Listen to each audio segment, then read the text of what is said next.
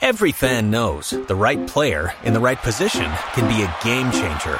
Put LifeLock between your identity and identity thieves to monitor and alert you to threats you could miss.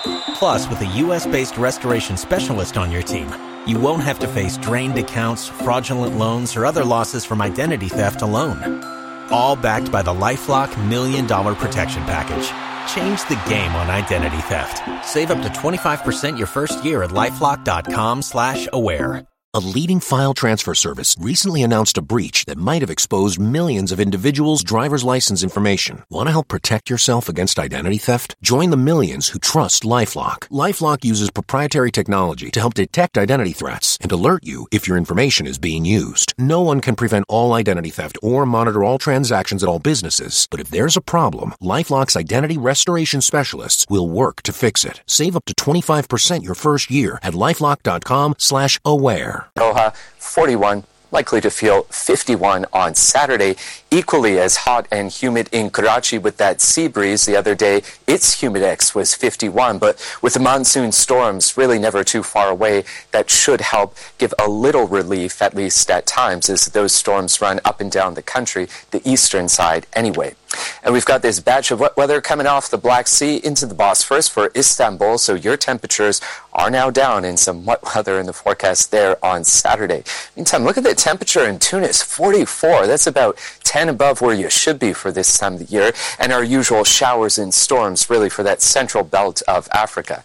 Promise you we would get here, South Africa, with just uh, cool weather. Arctic air is just flooding in here, so waking up on Sunday morning, look at the temperature in Windhoek, minus 4. This could be a record. Your record right now is minus 3.9, and again, we have you in at minus 4 Sunday morning. Cold indeed.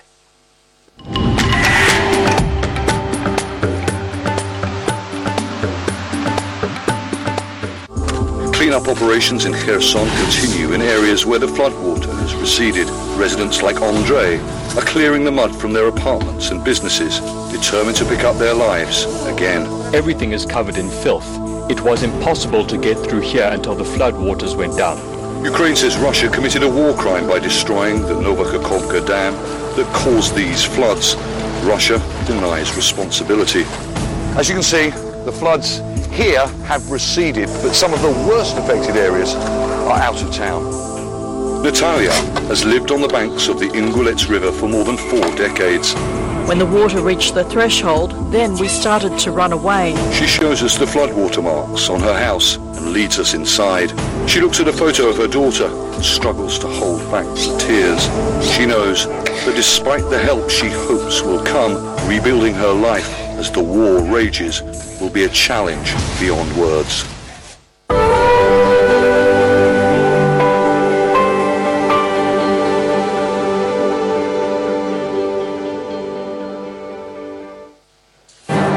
Tunisia is accused of rounding up hundreds of black African migrants and leaving them stranded on the border with Libya. We'll have an exclusive report. The condition is dire. We have people, there are people here that are injured, that are in dire need, that are desperate.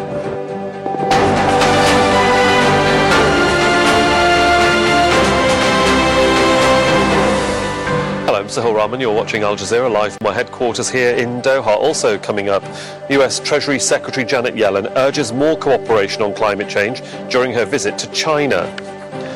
Monsoon rains trigger floods and landslides in Pakistan, killing more than 50 people in two weeks, will be live in the city of Lahore.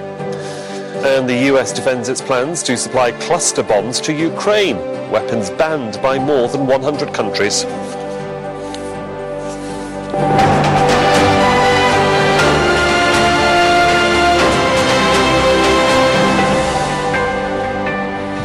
Welcome to the programme. We begin with exclusive coverage on the 1,200 migrants stranded in a heavily militarised zone at the Tunisian-Libyan border.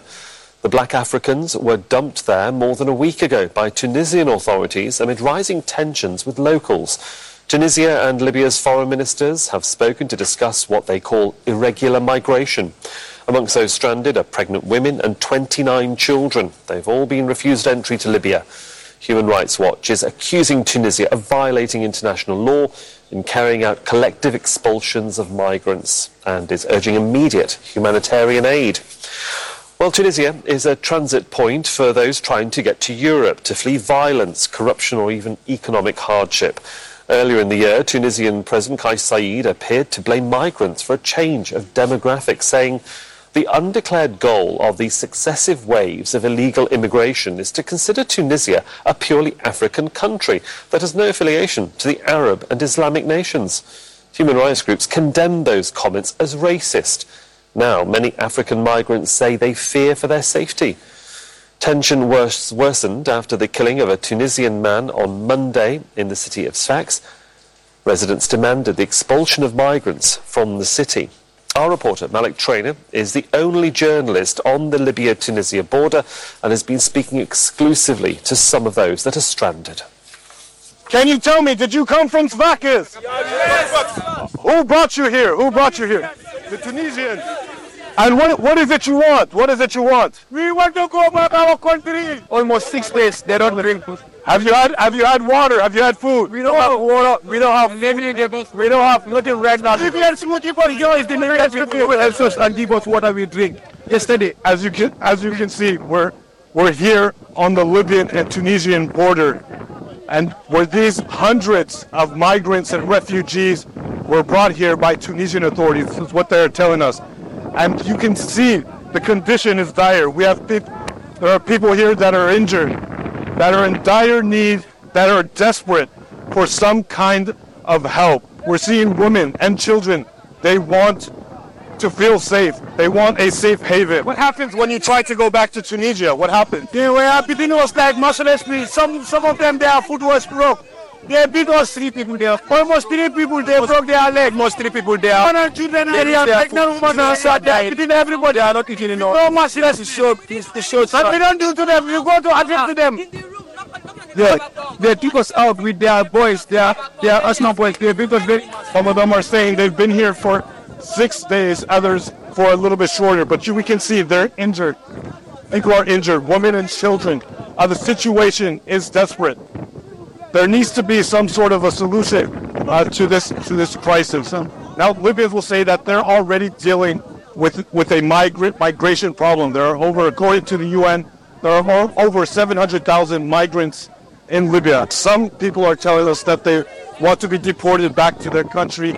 Others that they want to go to Europe.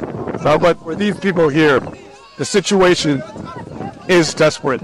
Malik Traina on the Libya and Tunisian border. Iranian media is reporting a shooting and suicide bomb attack on a police station in the southeastern province of Sistan Balochistan. At least one officer has died in the attack in the city of Zahedan.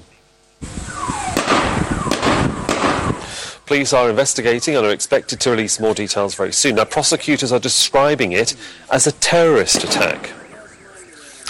And two Afghan men have been hanged in Iran for a shooting at a shrine last year. Thirteen people were killed and others wounded when gunmen stormed the Shah Chirag shrine in Shiraz. The Iranian government says the attackers pledged allegiance to ISIL. US Treasury Secretary Janet Yellen says Washington and Beijing need to work together to address the existential threat of climate change, urging more targeted focus on climate finance. Yellen is holding discussions with climate experts after having met China's premier on Friday.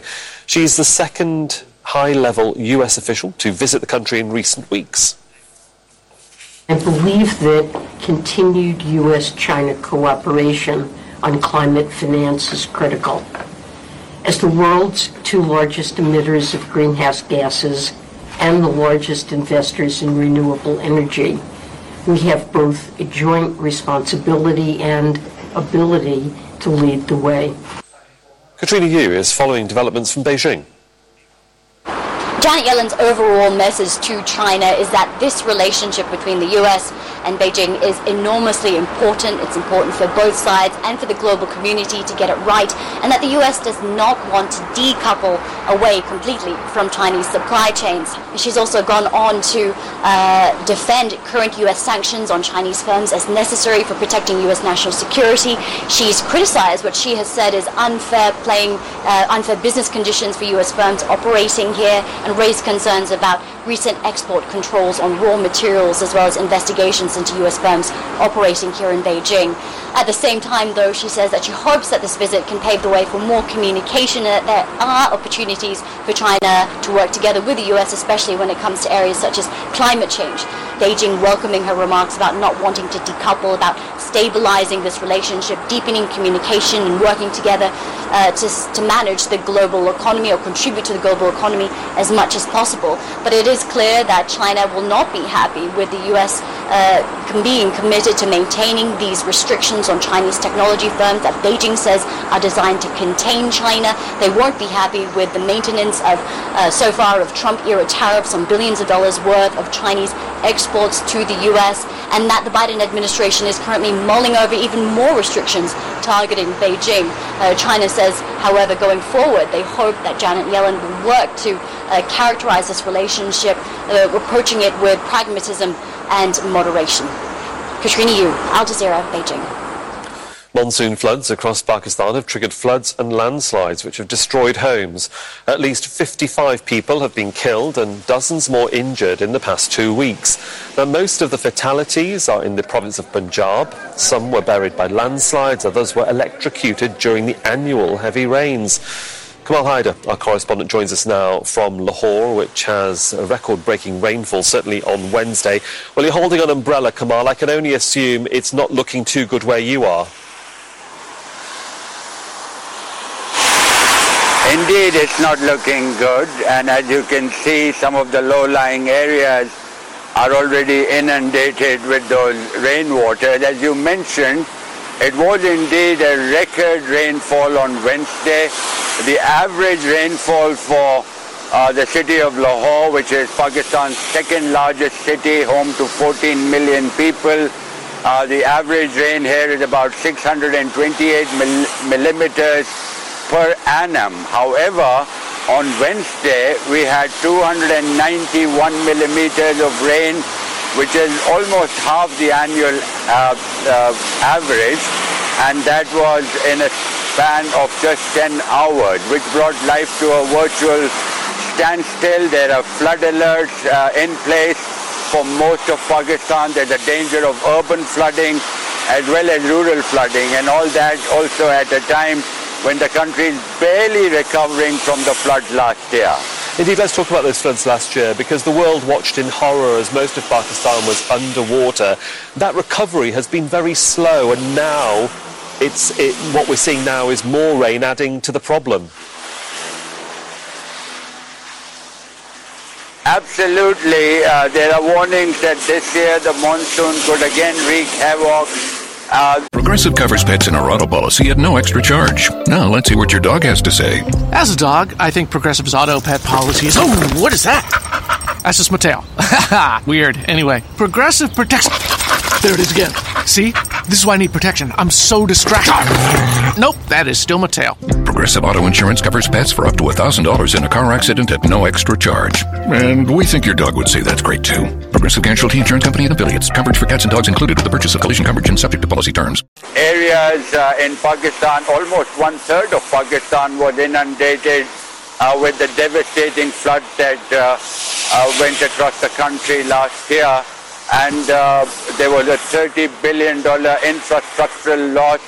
1,700 people were killed. So of course everybody will be now watching carefully what happens this monsoon. But as if you can see what's happening, I mean in a city like Lahore, uh, with that kind of rainfall which broke, broke a 30-year record, the potential for more flooding and more problems uh, cannot be ruled out. Thanks for the update. Of course, we'll follow events uh, with you from Lahore in Punjab as the day progresses. Kamal Haider there for us in Pakistan. The US has defended its plan to supply cluster weapons to Kiev. The controversial weapons are banned by more than 100 countries. Washington's move has been opposed by both the UN Secretary General and human rights groups. The White House says it's aware of the risks to civilians but couldn't leave Ukrainian troops defenseless. Shihab Rattansi reports now from the Pentagon. The US is running low on artillery to supply Ukraine, so as stocks are rebuilt, cluster munitions will be shipped to fill the gap. The Biden administration says the decision came after much consideration. We recognize that cluster munitions create a risk of civilian harm from unexploded ordnance. This is why we've defer- deferred the decision for as long as we could.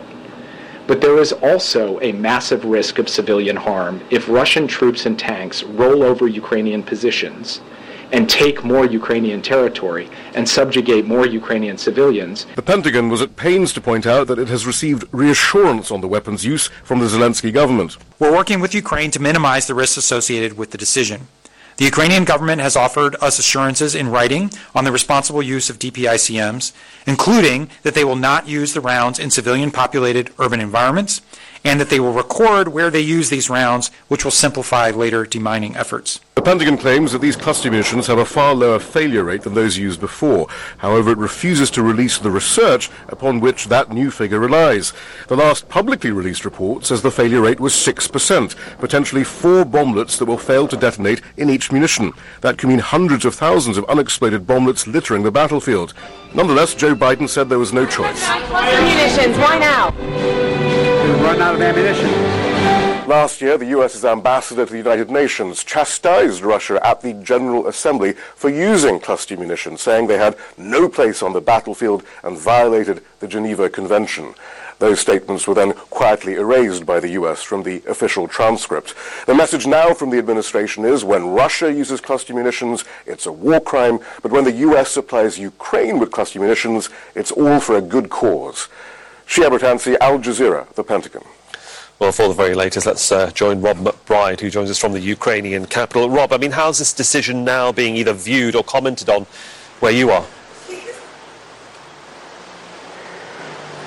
Yeah, I think this is being widely uh, uh, received, widely received, accepted by many people here in Ukraine. Many people here would echo uh, Vladimir Zelensky saying that this is a timely decision. We are, you know, nearly a month into this uh, long-awaited counter-offensive, and there has been so far no major breach of Russian defensive Russian lines.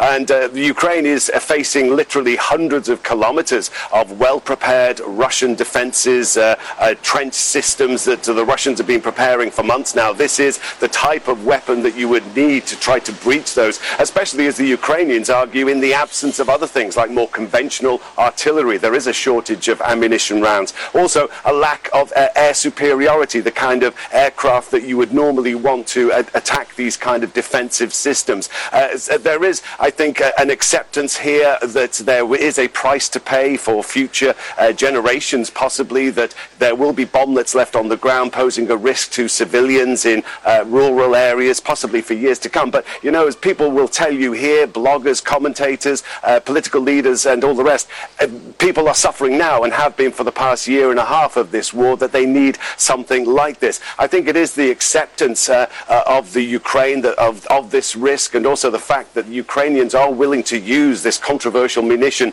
on their own soil that has partly swayed the US. Also, the fact that it comes with guarantees about how they will be used and the fact that the US will be there to help with demining operations in, in years to come. And also the fact that it does have, these are the latest types of these uh, cluster munitions with a very low so-called dud rate, that is only supposedly a few percent of these bomblets which will be left unexploded on the ground, although there are commentators who have said that given marshy conditions and waterways, etc., the actual percentage of unexploded bomblets that will be left there will be much higher than that. And then finally, there is the fact that these have already been extensively used. Russia has used them extensively uh, uh, on the battlefields of Ukraine. Ukraine is thought to have used them, but has never admitted as such. Uh, but it's worth repeating the fact that uh, over the past year and a half, the Biden administration has accused Russia's use of these munitions potentially as a war crime. And here we are, despite all the caveats and the provisos and the,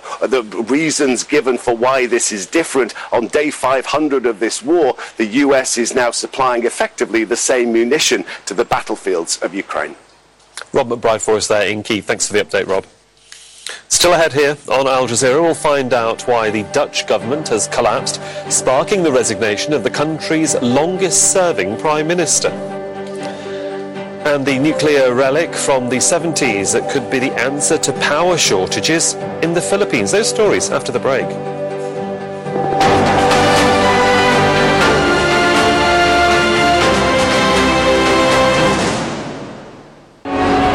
On Al Jazeera. Spain goes to the polls.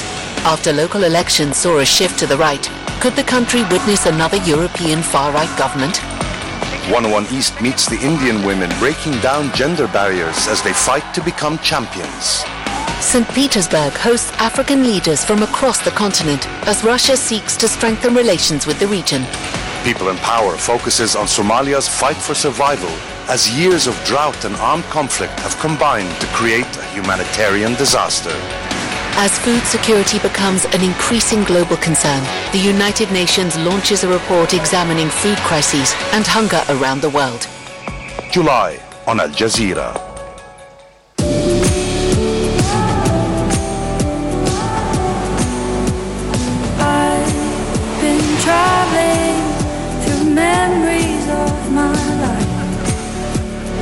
Learning something new each and every time.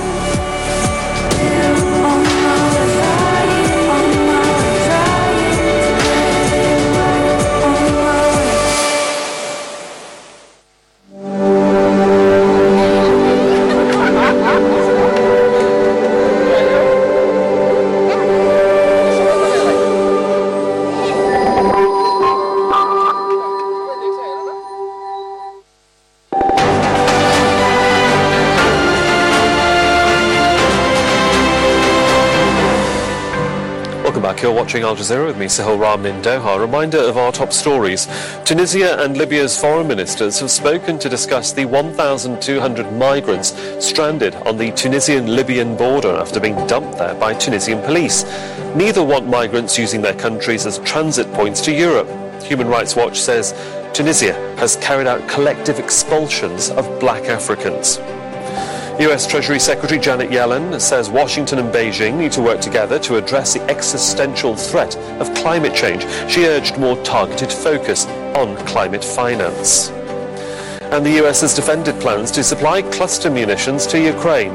The controversial weapons are banned by more than 100 countries. The White House says it's aware of the risks to civilians but couldn't leave Ukrainian troops defenseless. Well, Ukrainian cities near the border with Russia have a long history of Russian influence that shaped their identity. Now, after more than a year of being bombarded by Russian artillery, they're trying to reconcile their past with their present. Jonah Hull reports now from Kharkiv. has been removing the symbols of its Soviet past since independence in 1991. You can now cheaply buy a bust of Lenin should you want one, but collector Volodymyr Linvi says nobody does. I think it is so important. It is history. And if you forget history, then there's nothing left. For many, it is history that has delivered war. And with it, the process known as decommunisation has given way to de-Russification. The government has legislated against the publication of books by Russian authors, the teaching of Russian in schools, and Russian being spoken in government departments and some public settings. It's especially stark in a city like Kharkiv, 50 kilometers from the Russian border, majority Russian speaking, and where the longest boulevard, once called Moskovsky Avenue, is now renamed after the heroes of Kharkiv. It is a complex idea as the war goes on and before reconstruction in Ukraine has really had a chance to get underway. This effort to erase the marks of its giant neighbor, whose language most Ukrainians can speak and understand, whose culture and history certainly older Ukrainians would have grown up with. Ukraine was not created like in 1991, but we have centuries of our independence. But it is an effort that some say cannot be compromised. The government is moving too slowly, says Oleg Slabospitsky and his fellow activists, so they do what they can to speed things along. I feel that the only correct recipe is respect. Nations can live without war only if they respect each other. If Russia respects our choice of history, culture, language, and army, then maybe in years to come, in future generations, we'll find a formula for coexistence. Maria Avdieva remained in Kharkiv, recording on social media the relentless daily bombardment of the city in the early stages of the war. Putin was specifically saying that they are invading to make safe uh, place for the uh, Russian-speaking uh, people, which was never the case. But Russia used it, and they used this historical and cultural background uh, to legitimize their invasion. And this is why people feel urged to change that.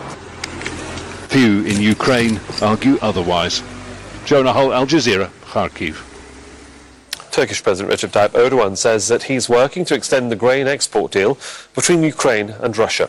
Ukraine's President Vladimir Zelensky is in Istanbul for talks. Now, the agreement is due to expire on July the 17th.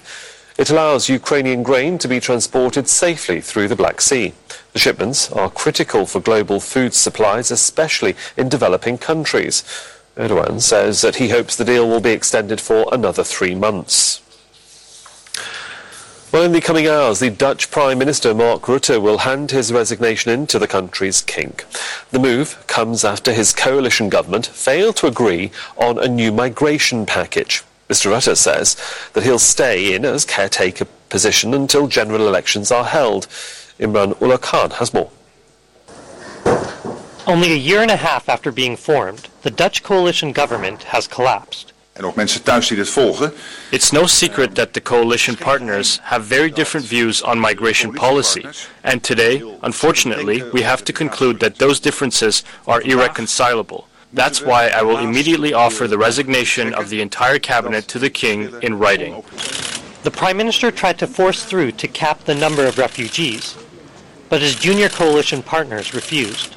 It's a difficult moment. We've held intensive talks about all sorts of measures to stop the influx of asylum seekers. This has not been easy. We also have to make room for those who do have the right to a safe haven in the Netherlands.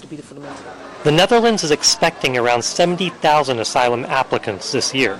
That's almost double last year's number.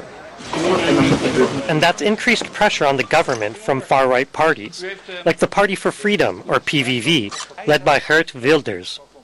Ja, het is toch, een, toch wel een, een hele uh, heugelijke dag. Hoor. Je spreekt met de leider van de grootste oppositiepartij in de Tweede Kamer. Dus voor mij, we hebben er ieder, iedere dag uh, voor geklopt. Dat, dat kabinet Rutte-Kaag, toch wel links, ideologisch, liberale agenda, dat die ermee ophoudt. Maar het, het thema is inderdaad, daar heeft u gelijk in. Mark Rutte has been the country's longest serving leader, but his staunch stance on migration has ended his fourth term in government, and possibly his last. Imran Allah Khan, Al Jazeera. Now, rescuers are searching the rubble of a building which has collapsed in Brazil. Five people were killed and eight others missing. It's not clear what caused the collapse. The northeastern state of Pernambuco has been drenched with heavy rain over the past few days. A man has been fatally shot by police during protest against proposed tax rises in Kenya. At least 20 people were arrested as thousands demonstrated in Nairobi. The government has already doubled tax on petrol this year. Japan is marking one year since the assassination of the former Prime Minister Shinzo Abe. People are paying their tributes outside a temple in Tokyo. Mr. Abe was fatally shot last year while delivering a campaign speech in the western city of Nara. He was the country's longest serving leader and a hugely influential political figure. A nuclear power station in the Philippines that was built in the 1970s but never switched on is being touted as the answer to the country's power shortages. The plant has been plagued for decades by corruption allegations, but now a South Korean company is offering to modernize it at a price. Barnaby Lo reports now from Bataan on the controversial billion dollar project. Emotions run high for Nympha Alferez whenever she's reminded of the two years their family home had no power. It was so dark. My baby Wella almost got stepped on. Since then, she swore she would never miss a payment. But electricity prices in the Philippines are some of the most expensive in Asia, and it remains a struggle for Nympha. Total electrification. President Ferdinand Marcos Jr. says he's aware of this burden and a looming energy shortage, and is open to all solutions, including nuclear. This nuclear power plant was commissioned in the 1970s by his father. It was intended to power millions of homes, but was never used. There have been efforts to get the Bataan nuclear power plant up and running before. That right behind me is the plant's reactor. But now, under the leadership of President Ferdinand Marcos Jr., there's more optimism than ever. The question is whether the project is still viable after being dormant for decades. Nuclear energy advocate and Congressman Mark Cojuangco has been lobbying for Bataan for years. He believes that with a little work, it could be as good as new. A South Korean company has offered to rehabilitate it for a billion dollars. My precedent, which is uh, Watts Bar 2 nuclear plant in Tennessee. It was uh, not used for decades because the uh, electric market never materialized. And in 2009, they decided to commission the plant. But Bataan has been saddled by corruption allegations. Critics also argue the safety concerns that led to the decision to shut it down have not been addressed. It's near to the Manila-Luzon Trench uh, fault lines. There was Chernobyl and there was uh, Fukushima. We thought that the Bataan nuclear power plant will never come back. President Marcos is exploring other energy solutions. While on a working visit to the U.S. Capitol in May, he met executives of a company selling micronuclear fuel technology and recently extended a contract for natural gas drilling off the west coast of the Philippines. Nympha says she understands very little about these debates, but knows for sure that what she wants and needs is affordable electricity. Barnaby Lo, Al Jazeera, Bataan, the Philippines. Well, that's it from me for the moment. I'm Sohail Rahman, and you can find out more information on all of the stories that we're covering at aljazeera.com. Our website is updated through the day. The weather is next, and Inside Story will examine what's next for hundreds of people stuck on the Tunisia-Libya border.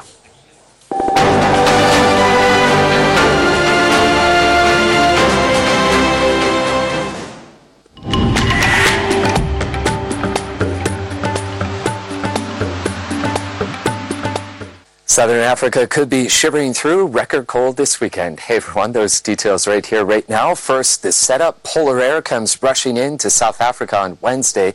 Wind gusts in the Western Cape province, probably about 60 kilometers per hour. And you know it's bad anytime I paint the colors on, darker the blue and the purple, the lower the temperature. Look at Namibia, Windhoek at minus four, your coldest night ever recorded, minus 3.9. So yes, this could be good enough for a new record.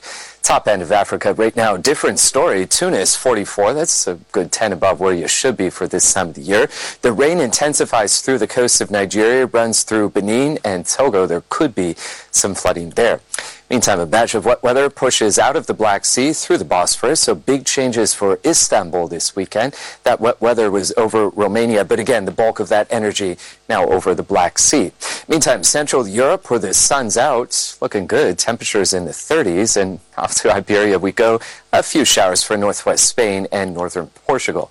We'll end off in northwest Europe right now. Across the UK with some thundery downpours here, we could see some flash flooding, about 50 millimeters of rain within a short period of time. So we got to be on the lookout for that.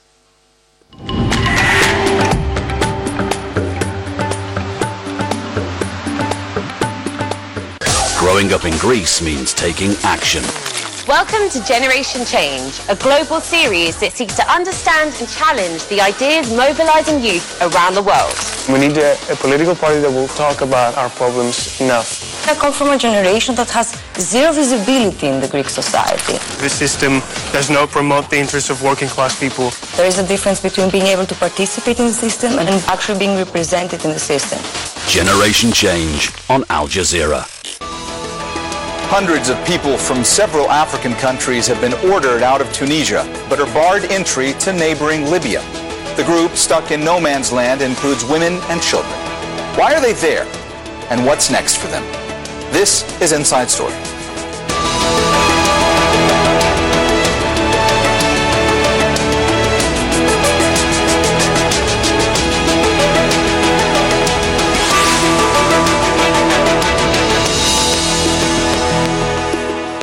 Welcome to the program. I'm Mohammed Jamjoum. Hundreds of people from various African countries, all hoping to reach Europe, are stranded on the border between Libya and Tunisia. The Tunisian authorities want them out, and Libya won't let them in. Many, including women and children, say they have no food, water, or shelter and are relying on aid to survive. So why are they stuck in the middle? And how has this standoff arisen?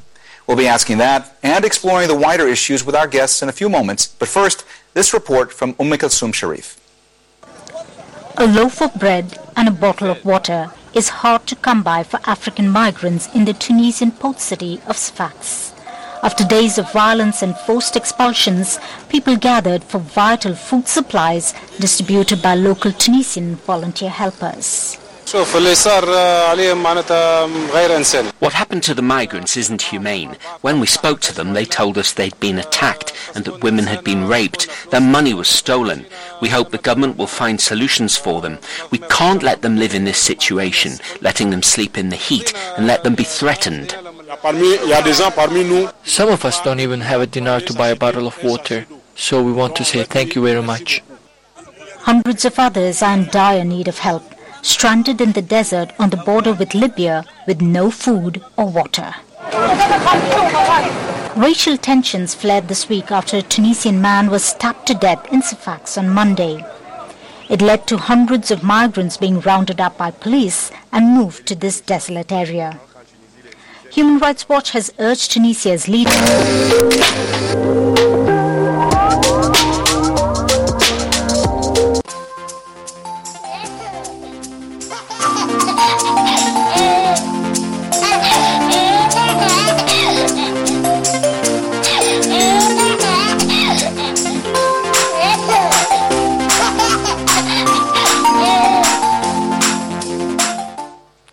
Hello there. I'm super excited to come your way every week with the baby doctor. I'm Bernice Abu-Beidulansa. Thank you so much for watching us every week. Uh, today we are discussing feeding the newborn. Health experts recommend exclusive breastfeeding for the first six months of a baby's life. This is the ideal situation. But what do you do if you cannot achieve that? Join Dr. Coy and I as we discuss feeding the newborn today. When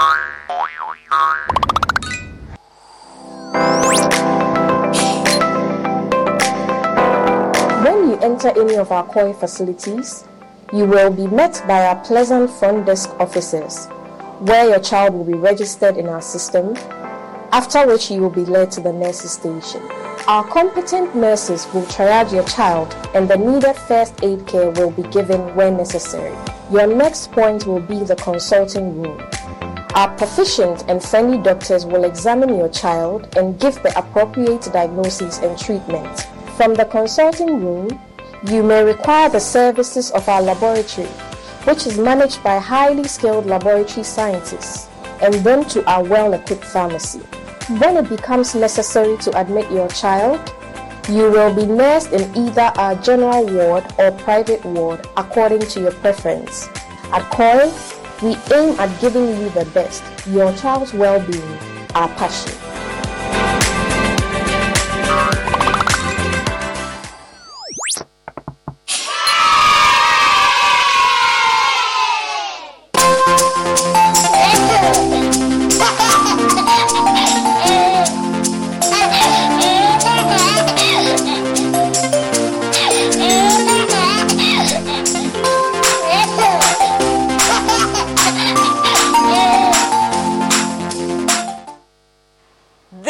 Is the Baby Doctor, the show that makes homes because children must be happy, and we are all about that. We are all about making your home happy. And how do we do that? We give you vital information for the well being of your baby and your child.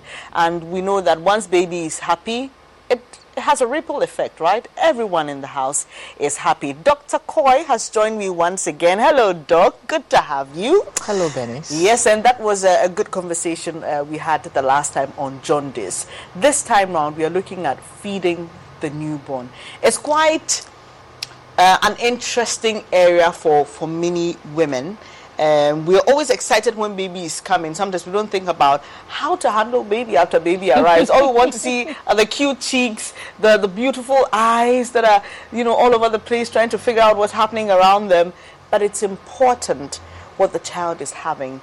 Um, we have come across stories of babies that are born and mom is not able to produce the milk as, as, soon as possible and there's a bit of a delay and some people say oh give it time but how much time is recommended, what should be the the baseline in terms of feeding a child once the child is born?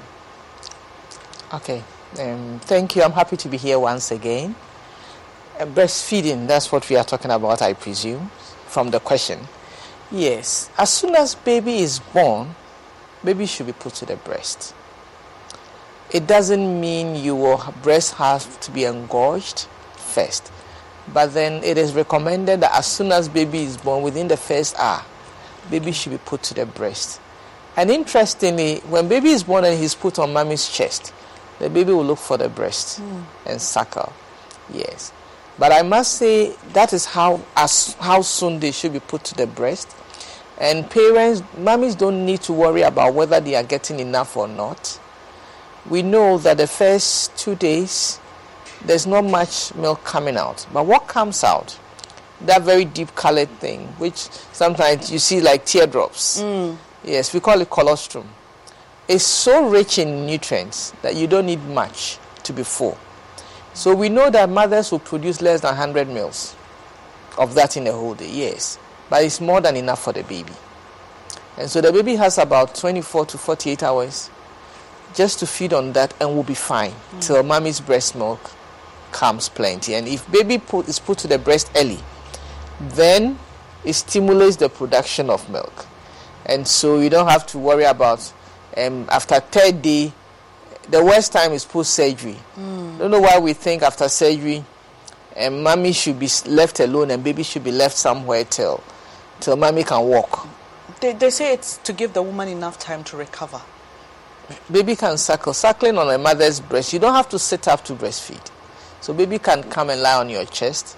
And even playing around the breast, licking it a bit will stimulate production. So, and if baby is sleeping, mommy needs not panic Mm. because they come out tired too. Yes. And so they will suckle for a few minutes and we sleep for long hours. That's okay. Mm.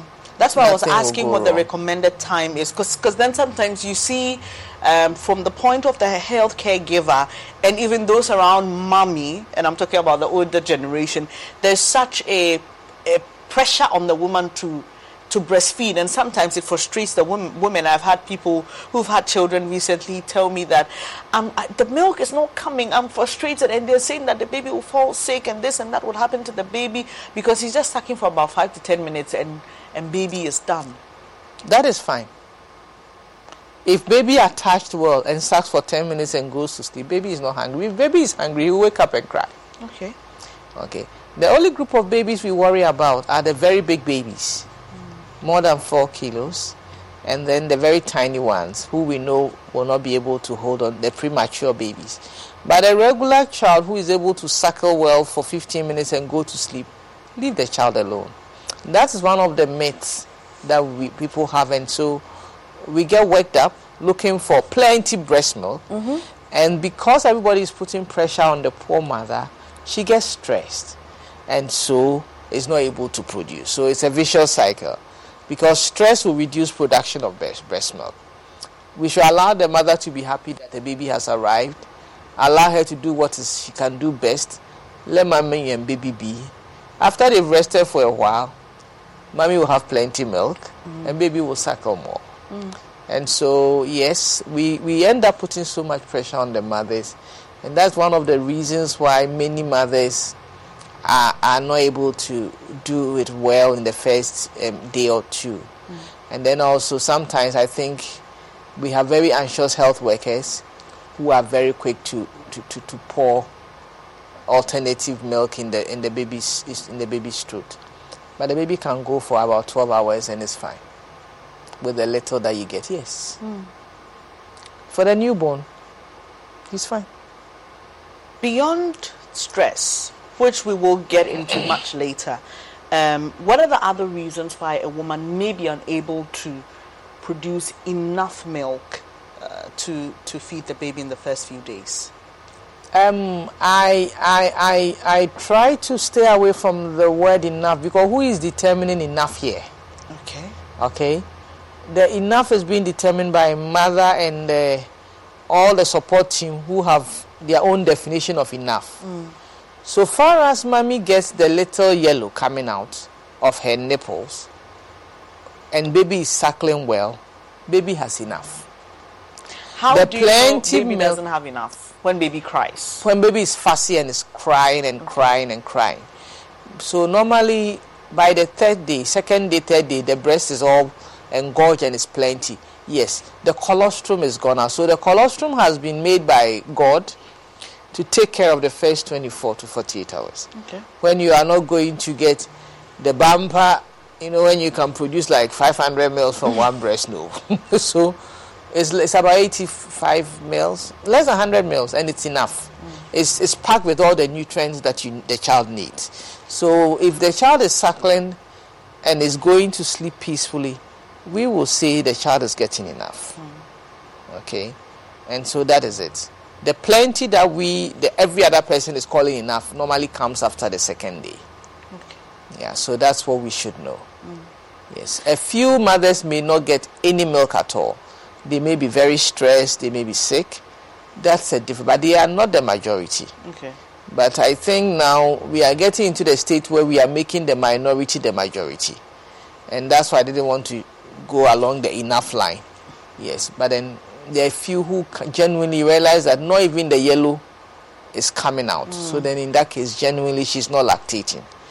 And in that case, yes, you may give alternative to the child as support. But even in that instance, we prescribe or I prescribe that let the baby suckle and then I'll top up.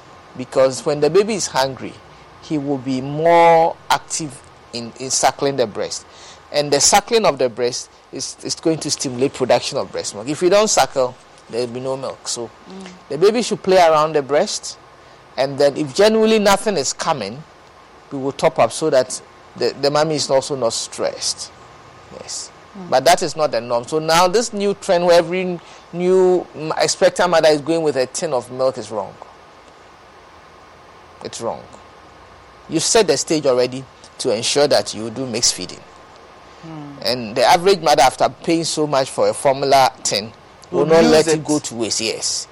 And so now we have a new trend when even when they have started breastfeeding, lactating in the hospital, they will tell you when they come to the clinic that in the hospital they gave the child. So when I went home, I I continued. So I give it at night because in the hospital they initiated that the child was not getting enough. And so at home I'm making sure the child is getting enough by and so we have introduced it. There's no need for her to have gone because out of 100 children, only maybe two may need formula. So why are we buying 100 tins of milk when only two out of that whole group may even need the formula? Mm. Yeah. You've spoken about stress, um, which affects the production of milk greatly. But are there other things that we may be doing or not doing to aid that process of milk production? Yes. For breastfeeding, for successful breastfeeding, there are two components the maternal component Okay. and then the baby factor. Right. The maternal component, rest is key, and eating well is key, and taking a lot of fluid. Please, I should put in a disclaimer here. I see eating well being defined as chewing all the corn and and and and, and, and, and, nuts Yeah, that you can lay hands nuts of. No, really it's not, help in it's breast not necessary. production. All you need is a lot of fluids Mm. and eating a balanced diet. And I think thinking through this whole chewing corn business, I think the benefit is when you chew corn, you get very thirsty. So you drink a lot of water. So- that's, the, that's the best scientific explanation that's you can give I to can it. give to the whole thing.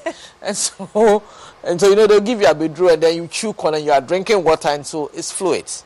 Rest, balanced diet, fluids, and then the baby factor, letting the baby latch on well to the breast, and I think that's where over fifty percent of our problems are. Mm. The latching on.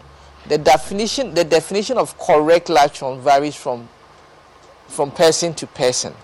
And sometimes because we don't know better, we think that the whatever when the baby holds the nipple, that is fine.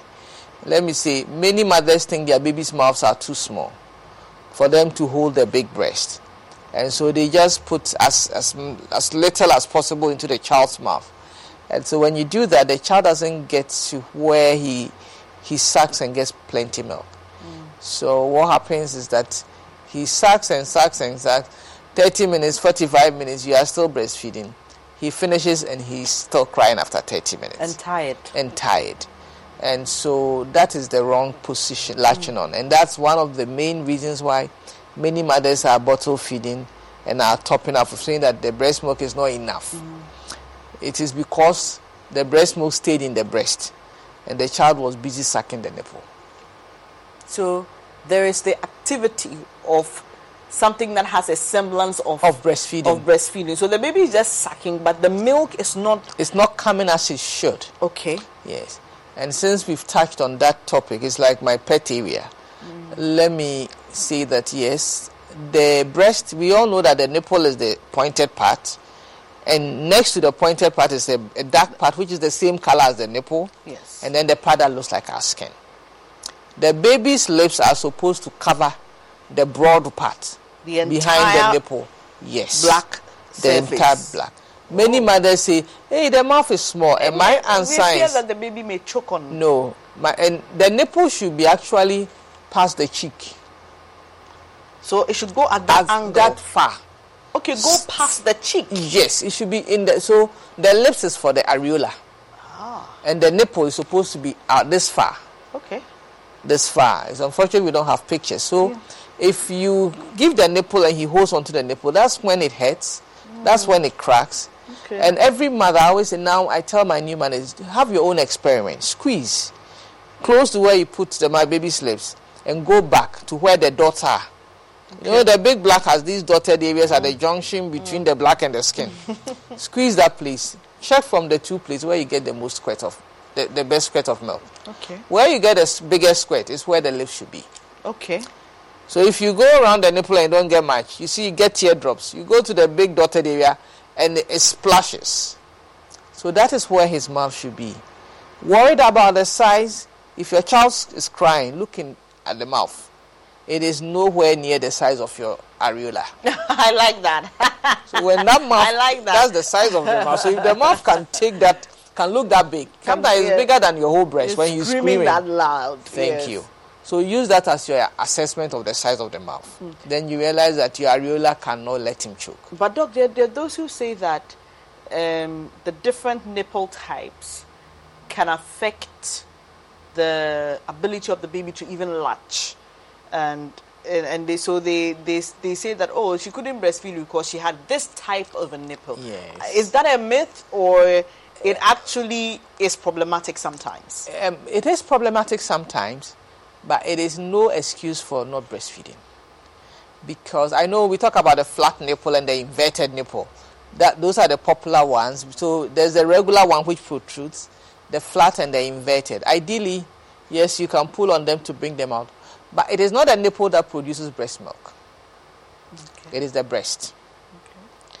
The nipple is just the external conduit. So the areola is there. That's where you suck to get milk and then the milk will squirt out from the nipple. And most of the time, if the child holds onto the areola, the nipples pop out. Oh. Yes, so we look at the nipple, oh, flat. It's, but it's a bit difficult for the child to hold, especially when it's on, engorged and it's all flat or inverted. But inverted and flat nipples per se do not mean the child cannot breastfeed. Mm.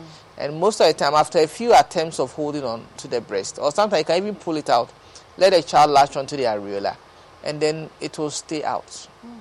through the feeding time. So it is the breast that makes milk, not the nipple. So whether nipple is hidden or is showing, there's milk in the breast. Okay. So we've learned the best way to have the child latch um, onto the breast and how far um, you know the the tip of the of the nipple or let me call it the nipple in the this nipple, case yes. should should be doc says as far as this in, in the in the cheek just beyond it uh, but doc the positions yes. of feeding yes. what is the best way one for the mother and for the child and i'm saying this because you realize that many babies are unable to feed and they get fussy not because they don't want to feed, but they may have colic issues and so they are uncomfortable. Uh, how do the breastfeeding positions aid in creating that problem? Okay, so I will address the colic issues. Half of the colic issues is poor latch on technique. Okay. When you put, if you give your baby the nipple and you hear all the noise, he takes gas with the milk and he doesn't get much. So he gets more bloated Okay. and he has more colics. As soon as he takes a bigger areola and then goes down, you realize that he takes more milk, less gas, and colics reduce. So that's one of the challenge. Two, if he latches on well, he stays on the breast for less time. The stomach is that big, it's small, it's like a little pouch. And so if you breastfeed him for more than 30 minutes on one breast, there's something wrong. If he latches on normally by 20, 25 minutes, he's full. Mm. And you realize that the breast feels very empty. Yes, so that is it for the, the, the, the, the colics and all. The positioning, it varies from mother to mother. I know they have the football type where the child's legs are at the back and he's in your palm. And then we have the cradle type where he's on your, your tummy. Some will lie down and let the child lie by them. Yes. Whichever method the mother is comfortable with, it's fine. The key issue is for the baby to get the whole big black in the mouth. And what we should all avoid is when we all try to protect the baby's nose. And so they'll keep telling you, protect the nose. And in your bid to Because the baby will suffocate when you're, especially if you have very full breasts and you're pressing against baby's nose. Ironically, by the time the baby comes out, he's smart enough not to suffocate. He doesn't need any mother's help. Mm. If babies are suckling and they are really suffocating, they will stop to breathe. I mean, for those who've had children who've had cold, common COVID, no, nasal congestion, they will confirm. He keeps stopping to catch his breath because the nose is blocked. So normally, if you put the areola in the mouth, for example, let me use the cradle one, which I'm very familiar with, and you put the head in the angle. As soon as all the black goes into the mouth, the angle corrects itself, the nose is clear. What happens is when we put the breast on the face, and it's only the nipple that has gone in, then we end up pushing everything on the child's face. So if the child's head is up to the corner and he takes the breast, God has made it such that the angle Angle corrects itself. So you don't need to put your fingers there to try and push back your breast because when you try pushing back the breast, look, most of the time we are pushing back the black part, which is where he sucks to get milk. And so you compete with the child for the place where he gets milk. So it becomes a hassle. Then he starts crying, he's fussy, he's, he's unhappy, and it's because he's not getting enough when he sucks. So every mother's hand should stay away from the black. If you want any part where your hand will hold, let it match your skin color. Okay. So it should be as far to your chest as possible. I always say that makes you feel like a, a, a mommy as a Ghanaian. so you should be holding something. So just hold the breast, but leave the black parts for the baby. Mm. Whatever position, so far the baby can hold on to the breast, that you are not having pain when you are breastfeeding, then you are good. Mm. When you are having pain, there's this myth that is normal. Uh, Obadi so due to it's a myth. Okay. When you, You are must in- not feel pain No, it should be comfortable. all. Initially, first week or two, a little discomfort. But when there's crack, and it's so painful that you are snapping your fingers, then there's something wrong. Push a little more of the areola in the mouth. Also, if the child is not getting full, then I mean he's crying in between feeds. If he feeds well, he should sleep for at least two hours before he needs food again. Okay. So if he's not able to do that, that means he's not getting enough, and it's more often than not the M is the position, and then also um, appropriate position. Yes, I think I think I've said basically yes. Mm. So the ta- she should be facing you, and make sure that all the big black is in the mouth. The nose is off, automatically free when you put the big black in the mouth, and and then you should make sure you, the child burps after feeding. Okay. And then The I must add part the burping part. It's very stressful. Some of the kids easily burp with about five to ten taps at the back. Um, some of them, it can be uh, a lot of hard work for, for. Is there a right way to do it? Yes, sometimes I, I, I joke I jokingly say that the way we pamper the gas, if I was the gas, I won't come out. Oh. Yeah, we are all lovey, lovey, lovey around it. Just cup your hand. Okay. And and pat at the middle Like back. Yes. Okay. So that the body vibrates. The middle back. Yes, the okay, body not vibrates. the upper part. No. Okay. Because the stomach is close to the middle back. Okay. There's gas down there. You want it to come out. If I hit your neck and I'm asking gas to come out from your stomach, I think I'm encouraging the gas to stay down. Okay. That's my funny way of saying it. Mm. So the middle back and then it dislodges the gas out. Okay. Yes. If after a while he's not burping, let him lie on his side. If he burps, it will come out. Doctor, the the burping part is problematic for a lot of women. Um, some of the children will burp with about five or ten parts to the back. Is that a right way to do this? Yeah, ideally you want a bit of vibration so that the gas will dislodge. Okay. The gas is in the stomach. Mm. And so I say cup hit um, across the back. Okay, and the child's back is not that big. Your palm can virtually fit. And so you just cup and, and, and pat. And so you cup this way. Like, Yes. it looks like a Yes, I cup this way. Okay, so Yes, it's so like you- a hollow in between. A hollow in between. So when I hit the back, Mm. you feel the child is vibrating, but he doesn't cry because there's no pain. Yeah, it's not flat. No, it's not flat, a pow pow, you Mm. know. And then it comes out. Some children will burp with or without any effort. And I always tell them, even if you try and he's not burping, just let him rest on his, sleep on his side. He will burp eventually. Okay. Yes, so it's, it's not a problem. For some children, when they are fussy on the breast, it's because they want to burp. They will stop. So as soon as you burp them, put them back to the breast. Mm. And I must say, the best, another, you were asking about the right way of breastfeeding. Please don't do five minutes on one breast, five minutes on the other breast. The child should empty one breast before you move. And why? Because the first part of the breast milk is about 80% water. Mm. And the last part is the, the food. And I have a joke. I say, you know, the first part is like water, and the last part is the banku and abenkwa. So, if you drink only the regular morikuku, you get hungry early. Mm. The one who eats banku and soup and drinks water doesn't get hungry early. Mm. So, if you do five minutes, five minutes, you fill the tummy with predominantly water, and so that child will also cry earlier because he gets hungry earlier. Just like if your friend eats banku and you eat kuku, the mm. kuku person gets hungry faster than them. Yes, so that's also another important thing that mothers should know. You empty one breast before you move on. Somebody say, How do I know it's empty? Mm. Squeeze the big black place where you squeeze and it's, you did get plenty. When it's empty, you squeeze that place, you realize that very little comes out. The big dotted part, part not the nipple. Yeah. Yes, and after a few weeks of breastfeeding, you know, yes, your breast feels lighter. But prior to that, just squeeze that place. If nothing is coming out, burp the child and switch. And some of the babies, uh, Doc, and I like that you mentioned that the babies are smart because some of them will actually stop sucking when there's nothing coming in. Yes, there's nothing nice about job no pay. so they will they will just stop sucking. That's an indication that there's nothing coming. It's done. You give it to him and he pushes it out. Yes, who works without any pay?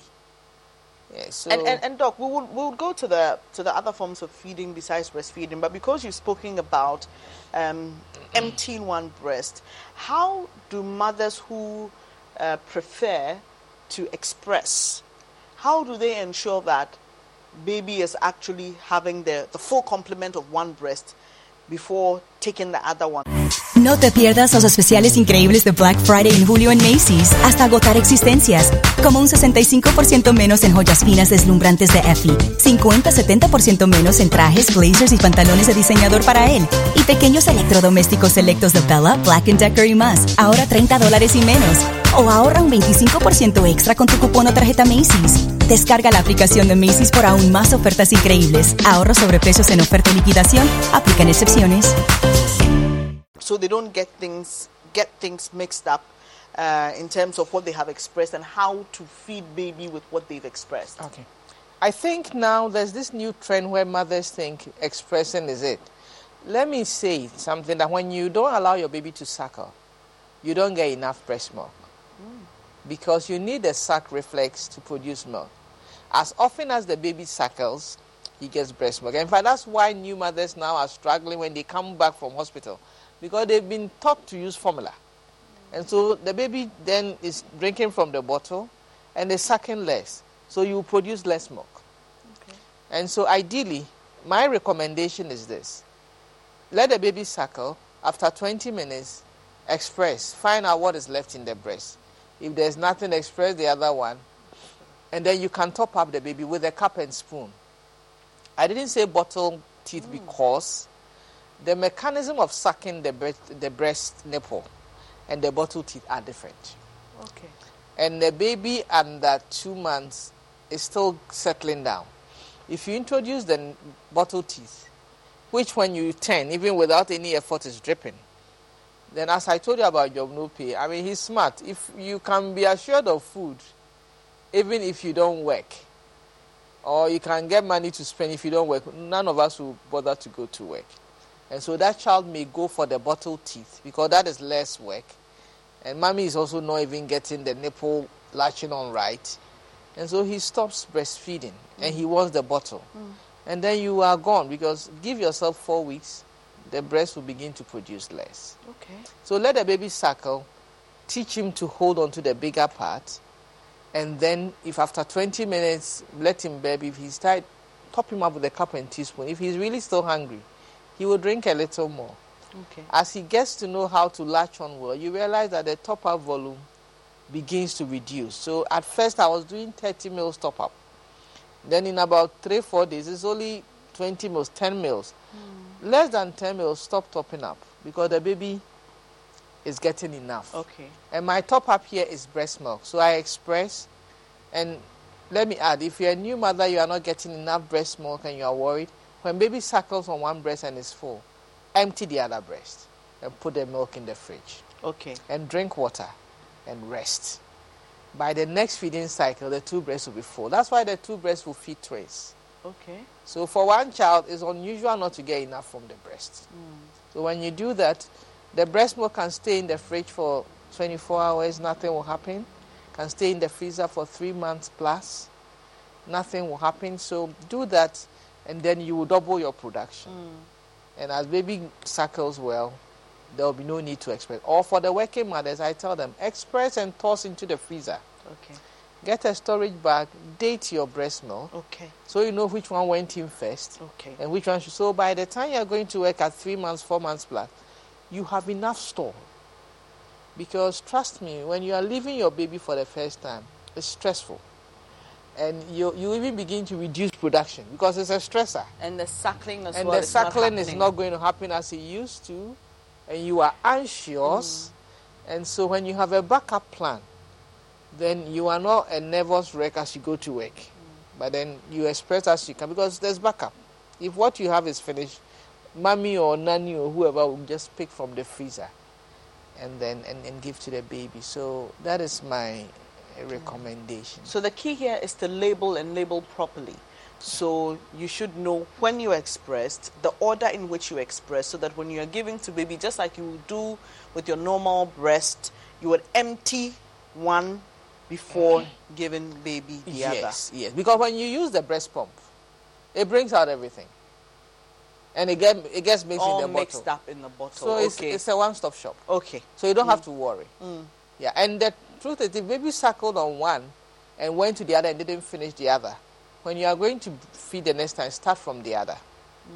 That's one of the rules. So that the more you empty the breast, the more milk will be produced.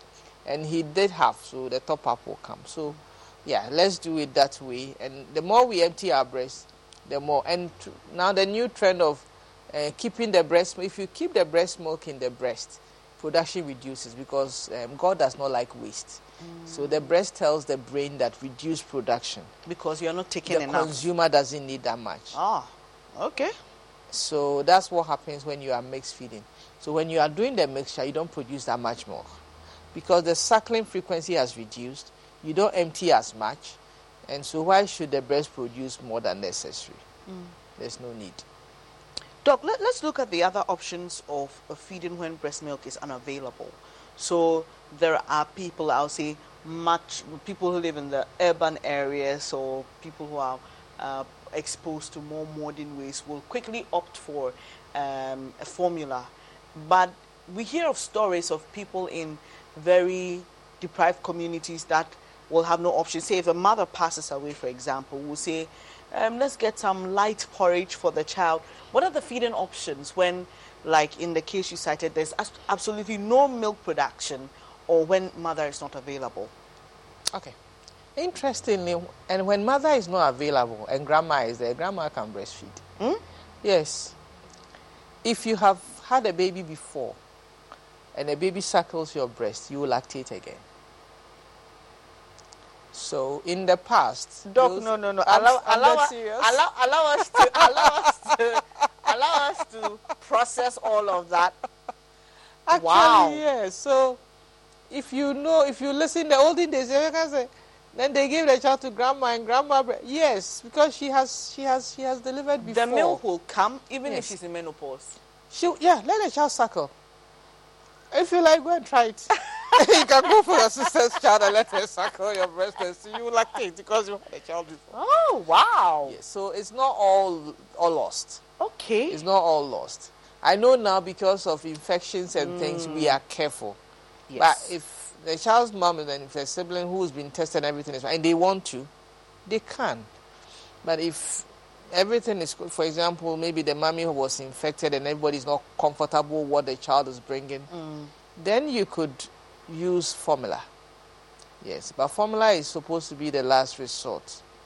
And I like the fact that you said in the in the urban areas they can afford, they go for it.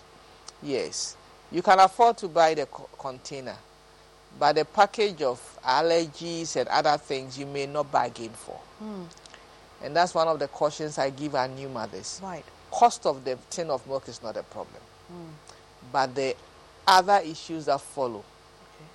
For children who may have allergies, when you give them the formula milk, you prime them up for a worse form of the allergies. Yes, research has proven. And I actually have a family that uh, gave me the practical example. The first child, very bad asthmatic. The second one, I told mommy to exclusively breastfeed. He has milder forms, so he does. He just has allergic rhinitis. The mother got very exotic with the third child and decided to do formula again. Oh yeah, she has a worse form of the asthma than the elder brother. And so I always laugh at her that she should have a whole. She she she can be a training Yeah. Yes, so that's the fact. The formula may be convenient now, but of course, the risk of infections, the immune system that is that is not optimized because the breast milk gives you maximum immunity. It it it it provide it produce it provide it enables the child to have better brain development. Yes, the child is well adjusted. All these benefits you can't put money to it. And so we should not be quick to think that because we can buy the milk, we can we can do all these things. Yes, you can afford it. Breastfeeding options, Yes. yes. So you can afford the milk, but be sure that you can also afford the additional package. Yes, and it also goes uh, now. People are also formula fe- um, bottle feeding breast milk, and the risk of infection goes there too. So we just need to put the, um, a little caveat here that this discussion is not on complementary feeding per se. After baby has gone past the six month period, we will have uh, a much more detailed conversation on that because that's another topic uh, that needs to be dissected in different forms. So today we are talking about feeding the newborn, and that's why um, Doc is encouraging exclusive breastfeeding. You see, I'm trying to punch all the holes, but Doc is dodging all of it and giving me reason why you don't have an excuse uh, to breastfeed. She says those who have an excuse are very, very, very, very, very small in number. So Yes. um, you, you, sh- you, she's shown you how to do it.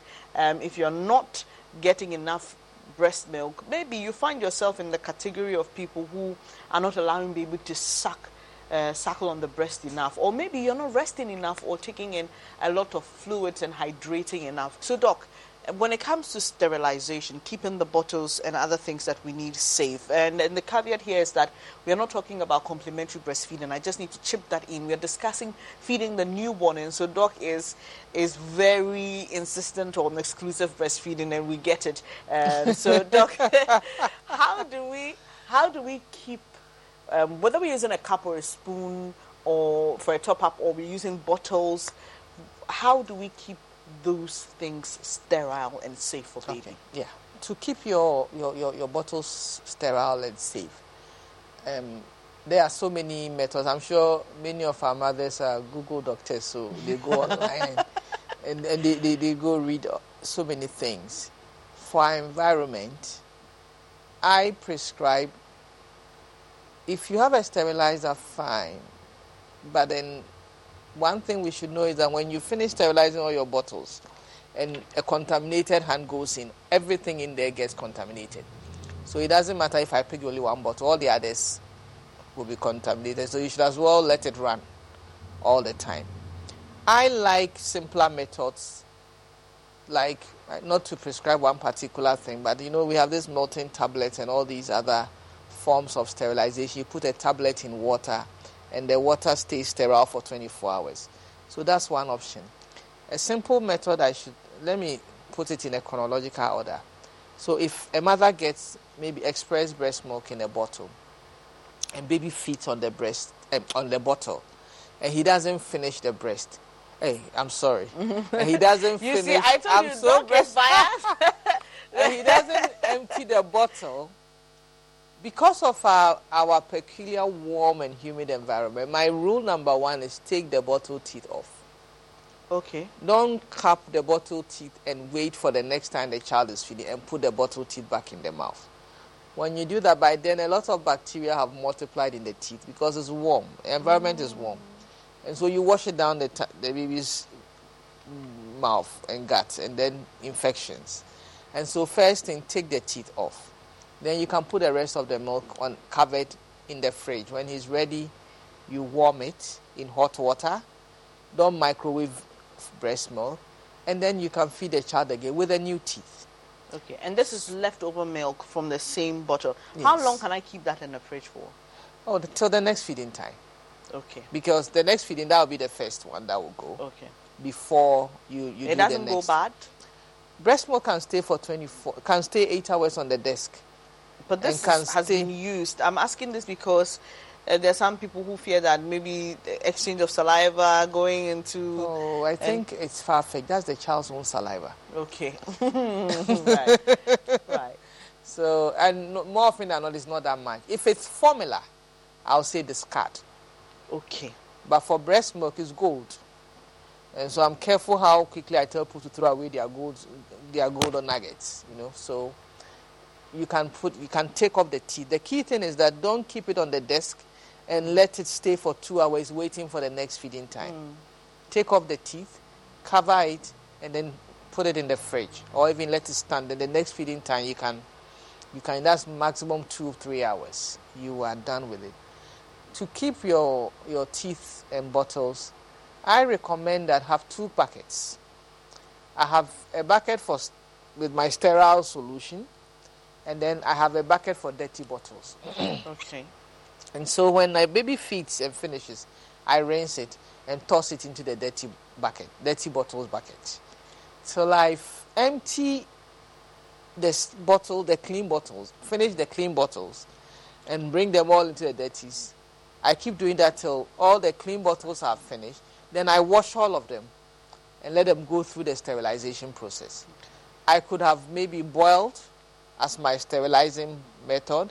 I could have used my sterilizing tablet as my boil, uh, my sterilization method, or I could have been exotic to have the The device. the device.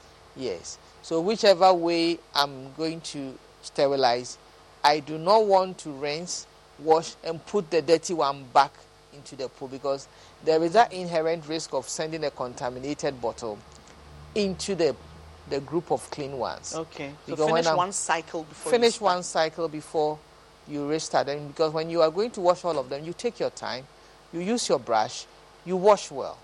But if you are doing one one, there's that tendency of doing a fast job and then you toss it back. But it has not been sterilized, it has not been boiled. The sterilizer has been off. Mm. So no sterilization will take place Yes. when it joins the pool. Mm. And then we should always remember that whenever you are going to the sterile area, you should have washed your hands. Because if you don't wash your hands and you go in with a dirty hand, you contaminate everything in there. So that's how best to keep your, your, your, your bottles and the teeth safe. Right. Uh, something to to digest. Let's just take a quick breather, process all that you've heard. We'll be back with more here on The Baby Doctor.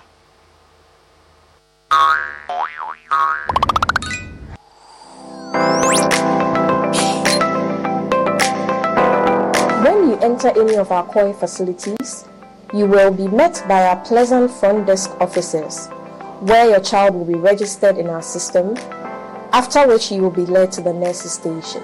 Our competent nurses will triage your child and the needed first aid care will be given when necessary. Your next point will be the consulting room.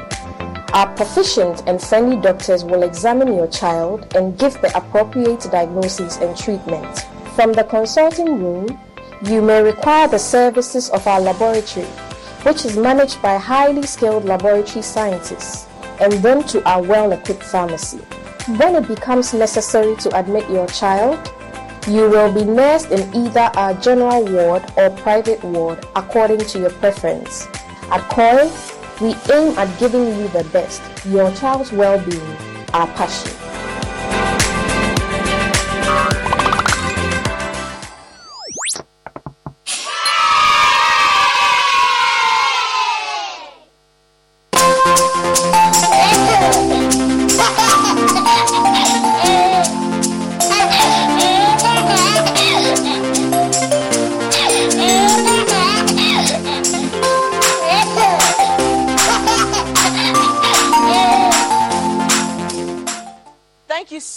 For staying on The Baby Doctor with me, Bernice Abubedulansa. Today, I'm here with Dr. Coy, and we are talking about feeding the newborn. We have established so many things. Doc has uh, busted so many myths and helped us with some important education on how to breastfeed the newborn. She's also proven to you why exclusive breastfeeding is the ideal thing. Doc, there are those who say that we are putting too much pressure on modern women. Some say that this whole issue of it helps the child, uh, brain, whatever, they say the first one, I did exclusive breastfeeding. The second one, I didn't do exclusive, but this one does better in school. I mean, so they're trying various ways to suggest that it's all the same thing, isn't it? Um, the same thing, no. My question for the one who is saying that this one even does better, do you know his potential? But for the fact that you did not breastfeed him, he, maybe he would have been super. Okay. So maybe you had a genius, but you've made him a standard boy now. Okay, so it's neither here nor there, just that we know the benefits in the breast milk. So if you can give your child the best chance, I mean, after all, that's why we pay for the best of schools for early years. We want them to have the best start. So why is it that when it comes to feeding, we don't want to give them the best start? They say it's a myth, Doc. They say that so, someone even suggested that we're putting so much pressure on women, and some of them, even when they don't have enough breast milk, there's so much stress, there's so much frustration. They end up not looking for other alternatives. And, and, and, and, and someone has actually put on Facebook that that's the reason why her child developed jaundice. I don't know what you think of it. She said if she had known that because she wasn't producing enough, the baby would suffer. She would have just gone for um, formula, but for the insistence on exclusive breastfeeding. No, I agree. There are, there are genuine cases of women who just cannot make enough. And I think it would be unfair for me to sit here and preach that every mother on earth will get enough. It's just that I know that many mothers who could have also had more than enough quickly hide behind that and then. But there are others who are, I have had a few who genuinely, no matter what you do, they don't lactate enough. So for those women, yes, you can't starve a child. It's between starving the baby and giving him the second best. So if the best is not there, you give the second best. If you can't get the best school, it doesn't mean don't go to school.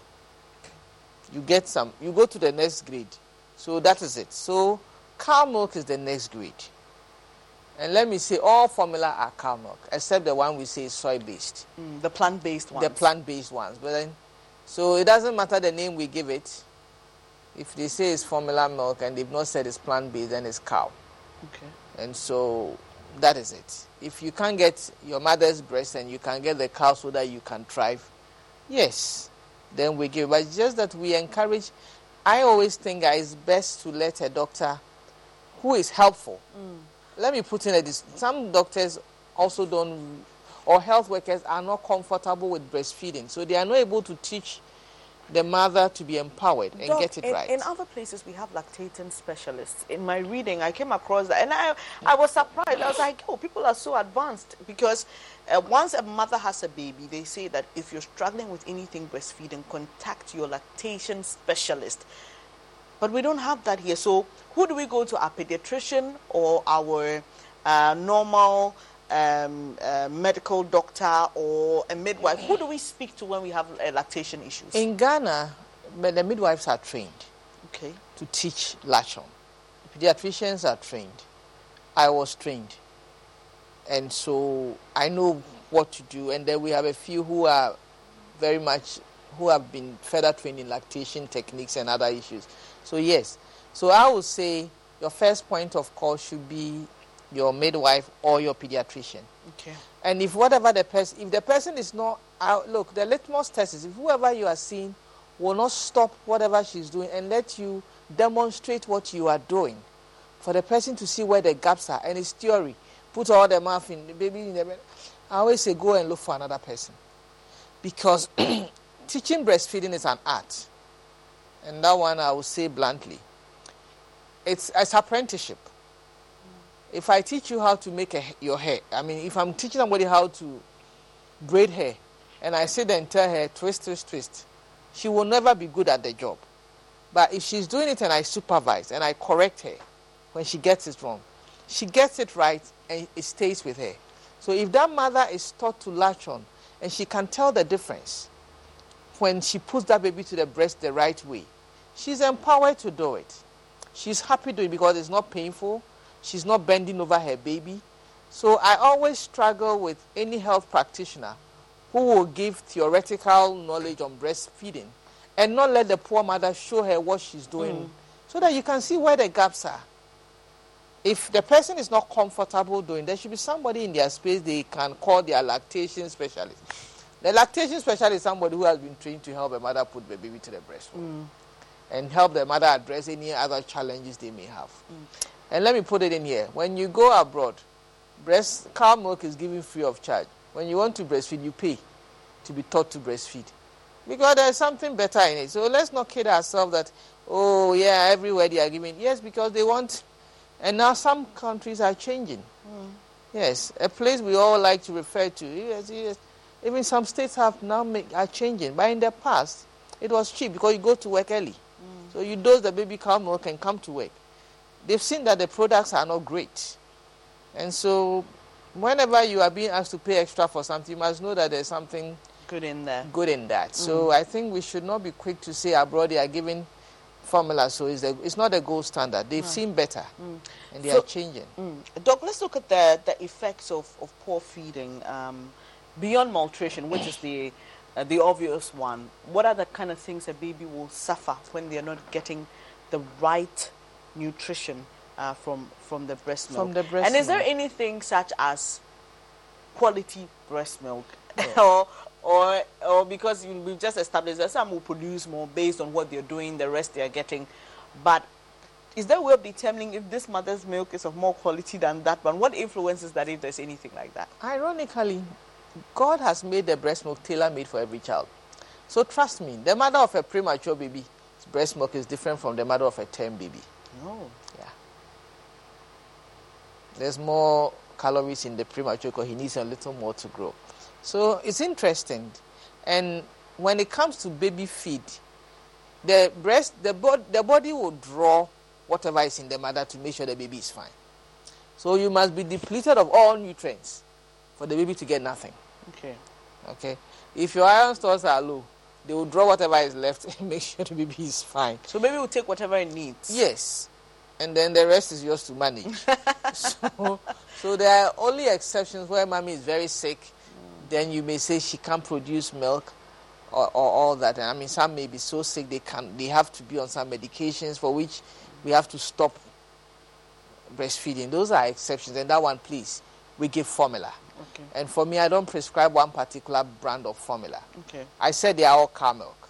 See what you can afford and give well than to go for the top of the range and then you cannot buy enough, and then you are now diluting double.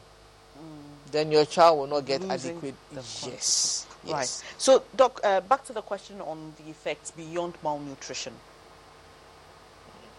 Well, immune system is also compromised, and then of course, um, poor weight gain and poor development, and so that's what we know. And to answer the question about some of the signs that the child is not getting enough, the best judge is the weight of the child.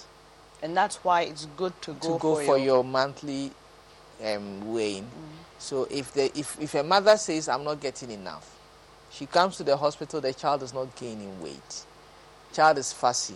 You express there's no milk coming. She's not lying. formula. The truth is in front of you. This is a mother whose breast is almost empty. Child is not gaining weight. But let me put in now modern mothers, one of our challenges is lack of rest. And it's not because sometimes we don't have any help, but it's because we we will not let go of our phones. Mm. And so we use all the time that the baby is asleep to catch up with our friends. And the question is, yeah, boy or girl? it's not change, it won't change. So when baby sleep, sleep. When he's awake, he or she is awake, you can then catch up on your house chores. You don't need to wash in the morning for it to dry. Even you wash at night, it can still dry. So there's no rule that if you wash before 11, if you don't wash before 11 p 11 a.m., it doesn't. Yeah. So th- those are a few things that for the modern mother Mm. we have to be aware of. Sleep is important. When aunties and grandmas come and we are still up during the day, Just tidying in, up, catching up. just in catching up, chatting, then we don't rest. Mind you, you did a night shift alone. Hmm. All your friends were That one. asleep. yes. And now we say that this should help. I agree. But they don't have breasts, which is producing milk. So let them do the help before the midnight shift. When they come from work, they should get useful taking care of the while, child whilst mommy rest. And grandmas too, if you let them stay up late, their high, their blood pressure will go up. So let them also do the 8 to 11 shift. And then the night shift, mommy can manage it because she's had some before night shift rest. And then in the morning, you, you catch up on your sleep and let everybody else do their rest of the work. Really important tips here for you, but we have more to share. Look at this. We'll be back to wrap up the show. Breastfeeding. Breast milk is the best food for every newborn. Formula feeds are still below breast milk in quality. Babies do not get full on their mom's breast when only the nipple is given to the child. If your baby sucks for more than 25 minutes and is still not full, check where the baby is sucking. Painful nipples mean your baby is sucking wrongly, so get help. If your baby does not suck your breast, you will produce less breast milk.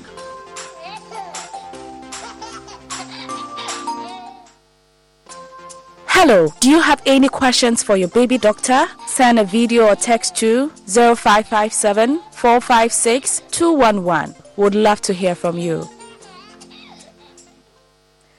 And those were your tips for today. Dr. Coy is still with me. Doc, we are wrapping up.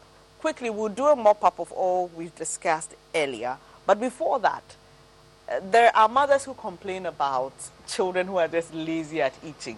You say, whatever you do, this child will not. He's just so lazy. How do you deal with children who appear to have some form of bad eating habits? Okay. One, yes, I mean, there are generally some children who do not want to stay on the breast forever.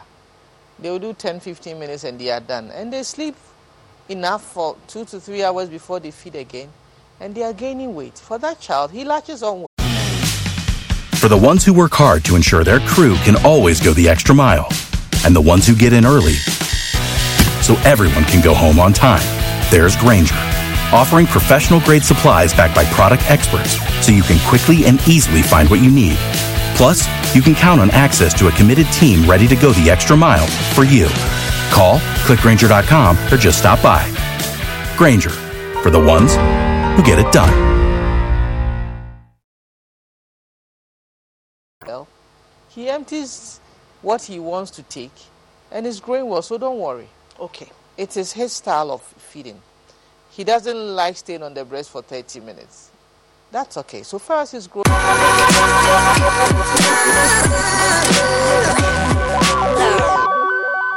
So if you're an R&B lover, uh, you're an African, especially Nigerian, or Ghanaian, because obviously Nigeria, Ghana, we're sisters, brothers and sisters, uh, you will be familiar with the name Afro Dija.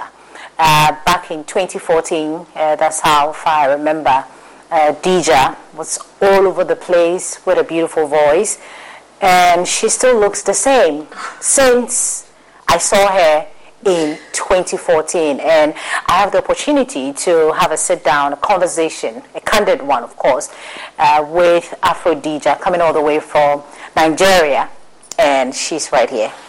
How are you? I'm fantastic.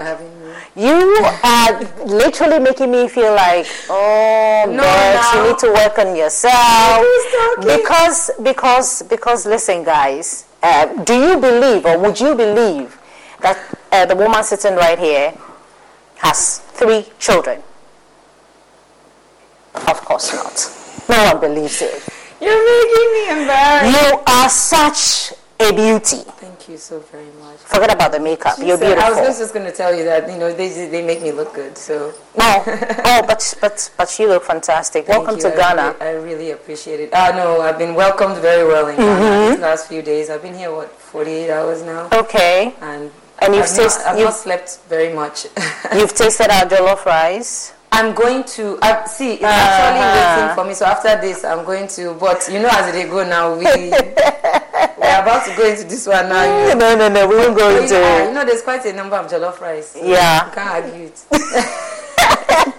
I wasn't expecting you to choose Ghana jollof, obviously. I will choose Nigeria jollof, you know, anytime. But you've tried Senegalese jollof. No, I haven't. Ah, you should try it. Oh, really? You should try it as well. Is there now. They are the they're the babas of jollof. They speak Wolof. Oh, wow. They are the creators. Okay. Well, this So this is interesting. Yeah, but me, I just always say my mom's jollof just just beats it. I don't even mind if my own is not. If my mom's own is. Okay. So Uh, it's done. I mean, everything I know, is right? done. Cut out. But um, I mean, it's been it's been it's been a long time. I mean, correct me if I'm mistaken, but uh, after 2014, 2019, I haven't really heard.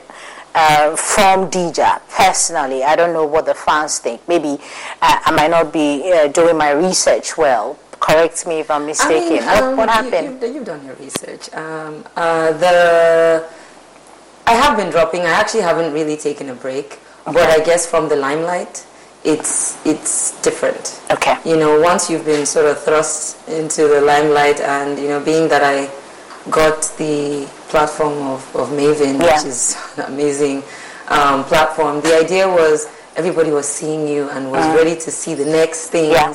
Um, and then, you know, along the way, inside my life, God's plan in there as well. I got married and I had a, ch- a son. Okay. And um, I still was dropping. I was actually, I think You was what, what you were probably mentioning that was around. Yeah. Um, Badwin You, um, I was pregnant with my daughter in You, heavily pregnant in Badwin You. Mhm. Um, so I was pregnant through probably most of my career.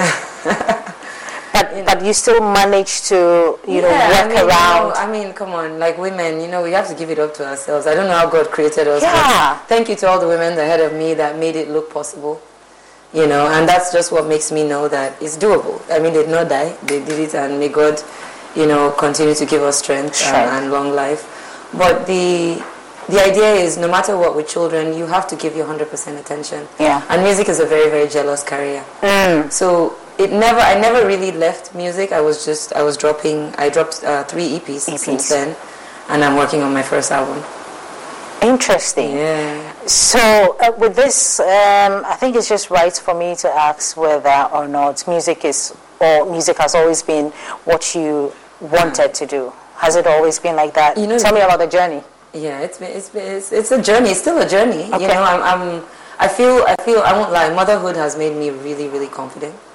Um, I I love being a mom. Mm. I can't tell you it's easy. I don't think any mom. But they said if it's if it's easy, then you're not doing it right, right? Yeah. So the fact that it's it's not easy Not means easy. you're doing it right Yeah. because so it's for me. It's it's honestly been a blessing. It's been a learning experience. I feel my experience between now, between then and now, um, I've grown in many different facets, and I hope it shows in my music. You know, my fans are. I, I don't know how to thank my fans. They've stuck by me. all the time through the years. It's Yeah. more of like now, wow, now you with a way to we don't understand. So it's not that I, I never left music to be Okay. honest.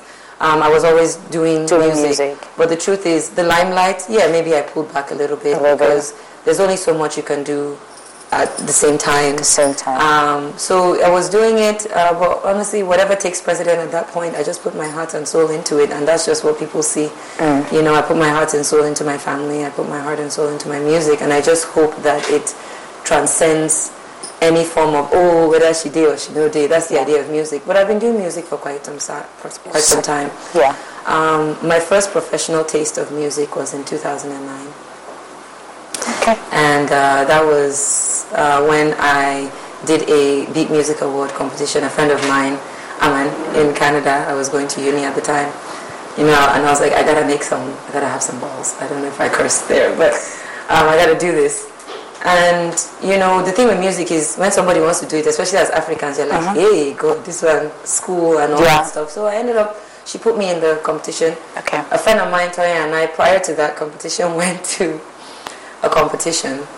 And the voice actually and it was it was funny. I just opened my mouth. And i was like oh yeah thank you. I was like oh.